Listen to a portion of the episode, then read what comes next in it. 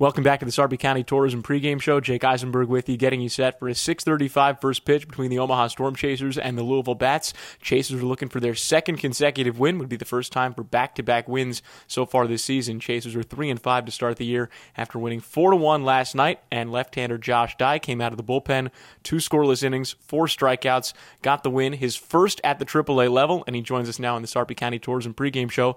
Josh, first and foremost, congratulations, first AAA win. Where's that baseball? Actually, I don't think I got the baseball. What? Yeah, never got the baseball. But I mean, it's just one of those things to me where, you know, I got it in the books, and it's just good to get the first one over with. Yeah, so you don't have the baseball, but you still do have the statistic, and, you know, you'll find a nice place for the first big league win, you know, when that eventually comes. But the start to the season, you know, this bullpen for the Storm Chasers has been really, really good, and you especially. What do you think's been the biggest part about your collective success? It's been a long time coming for me to perfect my slider, and it's been a process, quite a tough one. But I've always had my changeup. Changeup's always been there. But the slider's been the missing piece to the puzzle, and I really think that's really starting to get there, and it's something that other hitters have to worry about now. So that's a big piece to my success, I believe. Where was the slider, and where is it now? What's changed? I've been playing around with several different grips, actually, and I finally found one that stuck.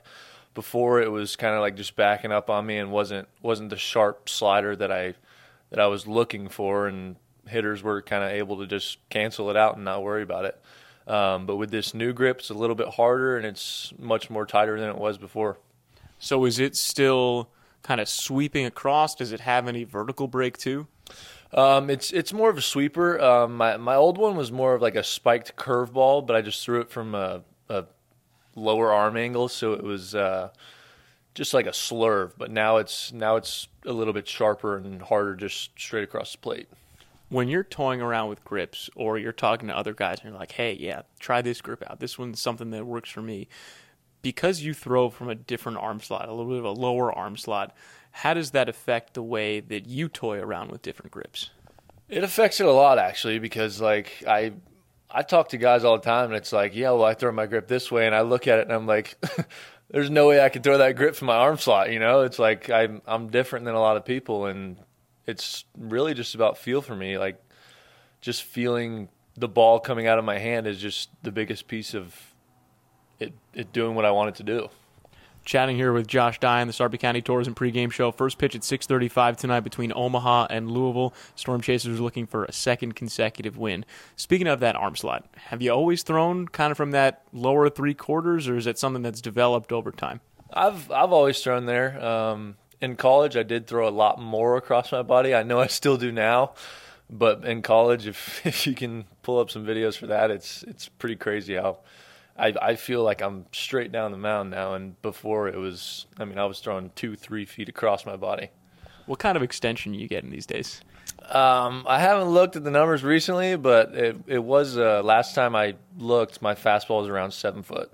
So basically, when you're extending, so you're taking off 60 feet, 6 inches from the plate, but it looks to hitters like what? The ball's coming at them from 53 feet, basically, for the fastball? Yeah, pretty much. I've talked to analytical guys a lot about it, and, you know, my 90-mile-an-hour fastball may look like 93, 94 to a hitter, so it definitely helps me out.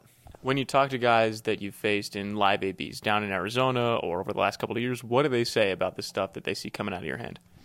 I think the biggest takeaway for me on all that is that all my pitches look like a fastball out of my hand.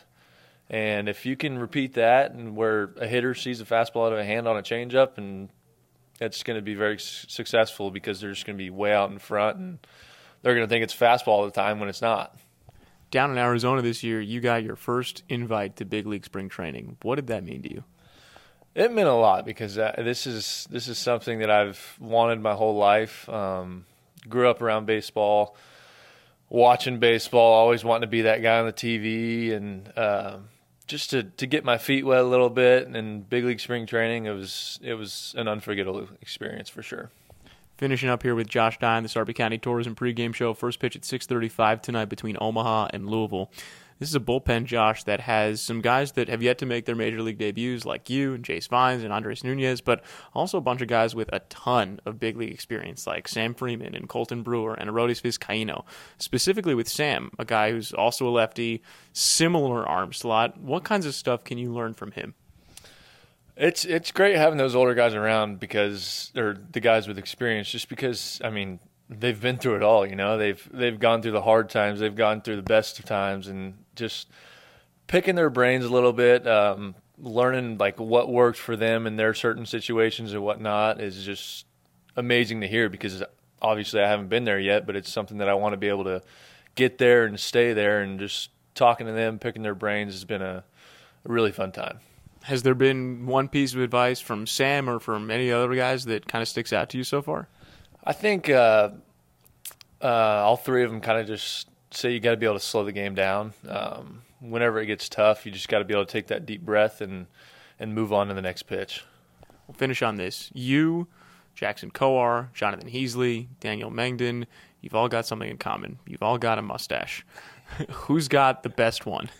Mengden's definitely got the best one. Mine's more so peach fuzz, but I just like it because it's something else, you know. It's unique, I guess. Well, you didn't have the mustache last year. When did you grow? How long's it been? Probably right before spring training. I just started letting it grow, and then got that little bit of the big league vibe where I didn't have to shave my face. So when it was time to shave my face coming here, I was like, why not leave it? Is it true what they say, that the mustache adds a couple of velo points? I don't know if it's true for me, but I'm sure it is for a lot of guys. All right, Josh, thanks very much for the time. Congrats again on your first AAA win. We'll talk to you again soon. Thank you very much. We'll be right back on the Sarpy County Tourism Pregame Show. Starting lineups are next, and then first pitch between Omaha and Louisville right here on 1180 The Zone.